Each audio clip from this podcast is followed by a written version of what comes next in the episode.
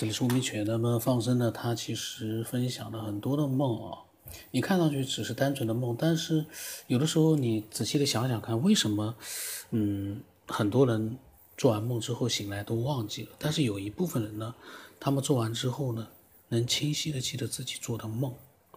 这意味着什么？这个梦境里面的所有的影像，就是怎么说呢，就像是一部电影一样的。所以这个是一个，其实啊，深究的话啊，仔细想想的话，真的还是一个非常神奇的一件事情。那么放生呢，他前段时间他跟我讲啊，他说9天大前天呢，在船上又产生了睡眠瘫痪症。他是说睡眠瘫痪症，就说多层梦，他说还是非常可怕。他说他自己睡在沙发床上呢，半夜醒了，跟之前一样的起不来了。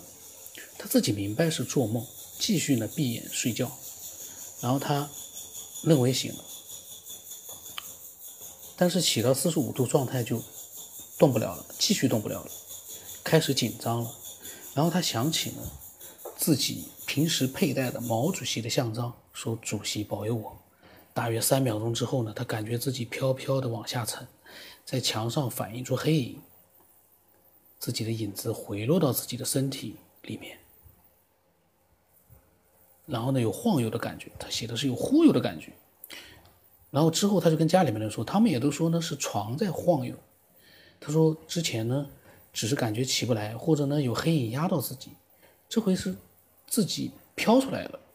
他说在之前的节目里面好像也有人说过的，他说这次身临其境确实是吓人。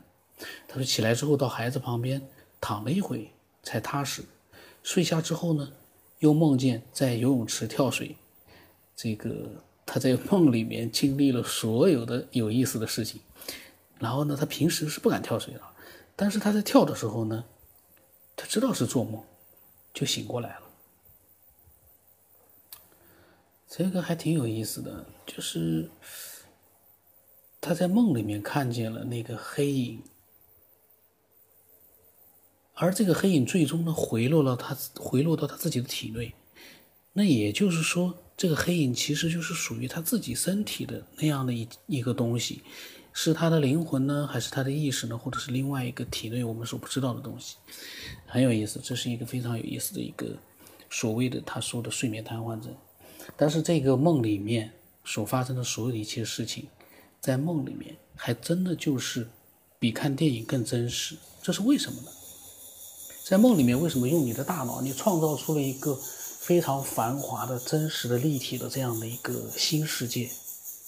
为什么这个大脑有这样的一个创造功能，它能创造出一个几乎是真实的这样的一个空间呢？所以有的人说梦很简单的，但是其实你有想过没有，为什么我们的大脑为什么这么强大，但是你说在我们醒的时候为什么就做不到了？只有睡着了之后，你才能创造出这样的一片华丽的庞大的，甚至于是非常非常恐怖的大片类的那样的场景。为什么醒的时候你做不出来，想不到？这个很有意思。你说下意识的潜意识，那有很多东西根本就是你潜意识里从来没想过的东西。那你当然也可以像说梦的解析一样，说所有的事件呀、或者物件呀、都是有它的一个隐喻在的。那个隐喻是人天生就有的吗？为什么梦里的东西会有隐喻呢？天生的人就会知道哪一个是对应的哪一个。就像弗洛伊德说的，只要是棒状的杆状的东西，对应的都是那个。它全部跟那个联系在一起，跟性联系在一起。但是实际上真的所有人的梦都是这样吗？谁去帮他去做这样的一个隐喻的安排呢？难道他大脑里面事先就有这样的一个隐喻了吗？我呢说的有点乱，但是呢我只是想说梦境是不简单的。那么今天呢他跟我讲，他说9天新鲜出炉的梦，他说趁我还记得，他就写了发过来一大段。他说呢，他梦见跟一个人在一个应该是很高层的房间里，当时呢应该是凌晨10分，对方还在睡着。他醒来之后啊，他没有说这个对方是男孩子还是女孩子。他醒来之后在房间里面溜达，但是现在已经不记得了是否听到了巨响，他就跑到了客厅去。客厅有一面可以看见城市面貌的大玻璃窗。惊到他的呢，是看见了蘑菇云，他自己判断啊，像是原子弹爆炸产生的一个蘑菇云，并且呢，光圈、云圈和烟圈呢结伴向周围，向他这边扩散。当时他的方向应该是在北面，爆炸的地方呢应该是西南方向。有这家伙在梦里面他都能有方向感啊，所以我非常佩服放生。他在梦里面他掌控了一切，他连自己的方向都知道。你要现在突然问我一下子我现在在哪个方向，我都有点不太说得清楚。然后呢，他马上跑回卧室啊，告诉孩子。然后他现在回忆起来，当他跑回卧室的时候呢，那个人应该是他的小孩。然后在他的房间里，他让他爬在地面上，感觉这样可以减少一些辐射的影响。透过卧室的窗户呢，看蘑菇云的那个地方呢，这个蘑菇云的爆炸起来的地方变成了两处井喷状态，直冲云霄的灰黑色烟柱，两根烟柱的顶端又彼此联合形成了一个弧顶。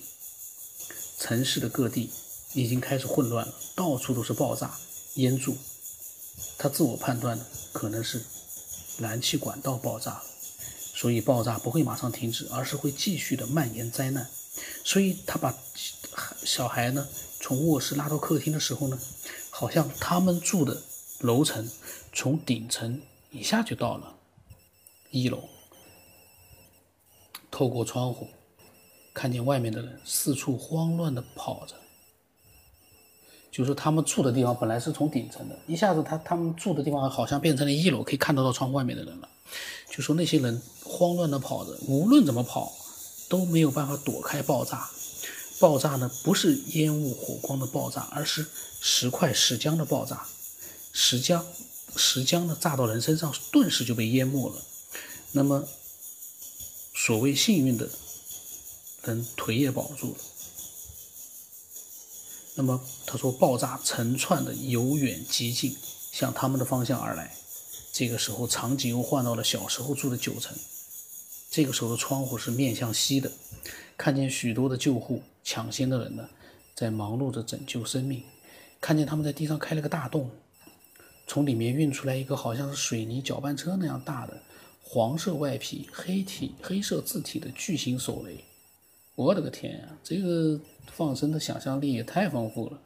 那个字体黑色字体写的什么字他没有讲啊，以后他可以看一看在他的梦境里面那些文字的信息，看看有没有，会不会比如说他可以到梦见那个彩票店，到彩票店里面去寻找未来还没有开出来的彩票中奖号码。那么他运出来这个手雷，巨型手雷啊，运出来之后装进了巨型的集装箱，由卡车运走，卡车变小了。四处爆炸的并没有停止，灾难还在继续。他带着孩子呢已经来到了街上准备逃命。这个时候敲门的声音出现了，他醒了。这个梦短短的几百个字，我感觉确实挺像一个这个灾难片的。我发了一个冒汗的表情，我说非常精彩，我到时候录出来。他说呢灾难片之前有过，但是这次更加感觉到真实，有一种世界末日的感觉。他这个描写我也感觉到真的就像是世界末日啊，这个家伙太牛了，居然把这个世界末日都给梦到了，非常牛。那么放生的分享的梦呢，两个梦最新的都非常的精彩。这样的梦境就像我说的他那个灾难大片一样的梦境，是因为什么才会做出来？他白天没有任何的预兆，这些梦之前没有任何发生过的迹象，就是电影里也没有相同的一个故事情节。那他为什么会在梦里面梦到了现实里面根本没有遇到过的情节和场景？这是为什么？难道我们晚上睡着了之后意识啊有可能是存在于另外一个空间的吗？白天和黑夜其实就是我们在不同的一个空间里面进行一个自由的转换吗？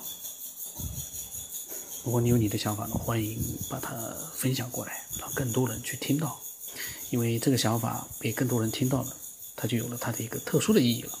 如果光是我们脑子里面想，我们自己做这个灾难片，做大片，我们自己在快乐，在享受，那其实在价值上来说呢，没有分享出来有价值。